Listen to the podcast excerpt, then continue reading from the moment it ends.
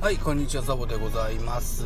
現在は12月28日月曜日、朝11時52分というお時間でございます。少し早めのお昼休みをとっての収録でございます。一つよろしくお願いします。ニュースの斜め読みのコーナー。このコーナーはですね、えー気になる記事を読んで僕の頭の中に入れるという作業を黙読じゃなくて音読にすると皆さんも聞けるかなと思ってやってるコーナーでございます。はい。一部のファンの人もついておられるそうで、ありがとうございますということで、一つ、語ってみたいと思います。よろしくお願いします。ニュースソースはサンスポでございます。ヤクルト再建へ古田臨時コーチ来春キャンプで14年ぶり古巣復帰でございます。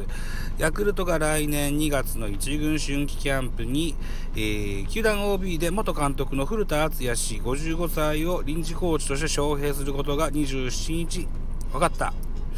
2007年に選手権監督として現役を引退監督も退任して以来14年ぶりの復帰となるチームは2年連続で最下位に沈みチーム防御率4.61は2年連続12球団ワーストとバッテリー部門の再建が急務。黄金期を支えた名監督が就任2年目を迎える高津慎吾監督52歳を援護する。という記事ですね。はい、えー逆襲を目指す燕軍団に野村 ID が注入される。ヤクルトが来春の浦添キャンプに古田古田氏を臨時コーチとして招聘する。日程は未定だが1週間から10日ほど指導する予定でチーム再建へこの上ない助っ人が加わる、えー今季は2年連続でリーグ最下位に沈みチーム防御率は4.61、えー2年連続で12球団ワースト。投手陣の立て直しを含めたバッテリー部門の強化が最大の課題となっている。そこで古田氏に白羽の矢が立った。1990年の入団後は当時の野村克也監督に厳しい指導を受けヤクルト一筋で5度のリーグ制覇と4度の日本一に貢献。2005年に通算2000本安打を達成し2006年からは2年間選手権監督を務めた。2007年に現役引退監督も退任して以降は野球評論家として活動の幅を広げた。古巣復帰は14年ぶりとなる黄金タッグで再建に挑む、えー古田氏と高津監督は現役時代に正捕手と不動の守護神として黄金期を支えた。今年の2月にテレビの仕事でキャンプを訪問した際にはスーツ姿で西浦や中山にらに、えー打撃指導明るい性格なので若い選手と共に頑張ってほしいと就任したばかりの盟友にエールを送った。5月にはテレビやテレビ番組のリモート対談で投手陣再建について2人は、えー議論した。高津監督も現役時代を野村監督から厳しい問題を出題され古田さんと一緒に答えを出そうと知恵を出し合ったのはいい思い出。難しい野球があったから今があると、えー樹海するか、えーヤクルトを上昇軍団に押し上げた名コンビの知識と経験を融合させれば道は開けてくる来季の先発投手陣には高卒2年目を迎える奥川やドラフト1位の木澤過去慶応大学ら期待がかかる若手が多い。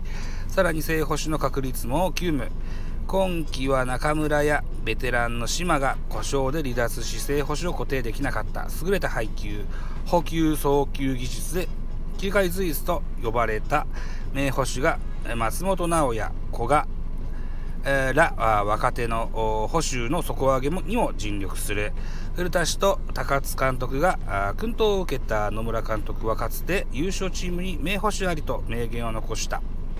2年連続最下位からの浮上へレジェンドの教えが再建への大きな力となるというふうに書いてございます。はい。といったところですね。うん。えー、っとそう。この記事もありましたけど古田古田敦也は以前ヤクルトの監督をしてましたね。うん。春季キャンプに監督経験者が臨時コーチでやってくるっていうのはなかなか珍しいケースなんじゃないかなというふうに思っております。はい。でえー、っとなんだっけな。なんか古田球団ともめて辞めたんだったのかな？どうだったのかな？ちょっと忘れたけども。そうやってまたヤクルトに戻ってくるのはあいいことだと思います。えー、っといつだっけな。去年の年末ぐらいに、うん、古田のやってるスポーツ番組でねえー、っとノムさんとの対談のシーンが出てましたよ。うん。えー、っといつまででタレントやっとんだと。早く早く監督に戻って今回と、えー、亡くなる半年ぐらい前の野村さんにね、えー、古田は言われてたことを思い出しました。はい。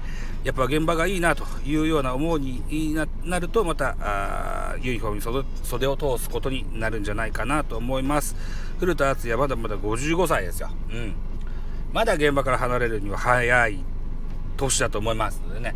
うん。あのヤクルトじゃなくてもね他球団からでもオファーがあればぜひ監督を引き受けていただけたらななんていうふうに思ってたりします。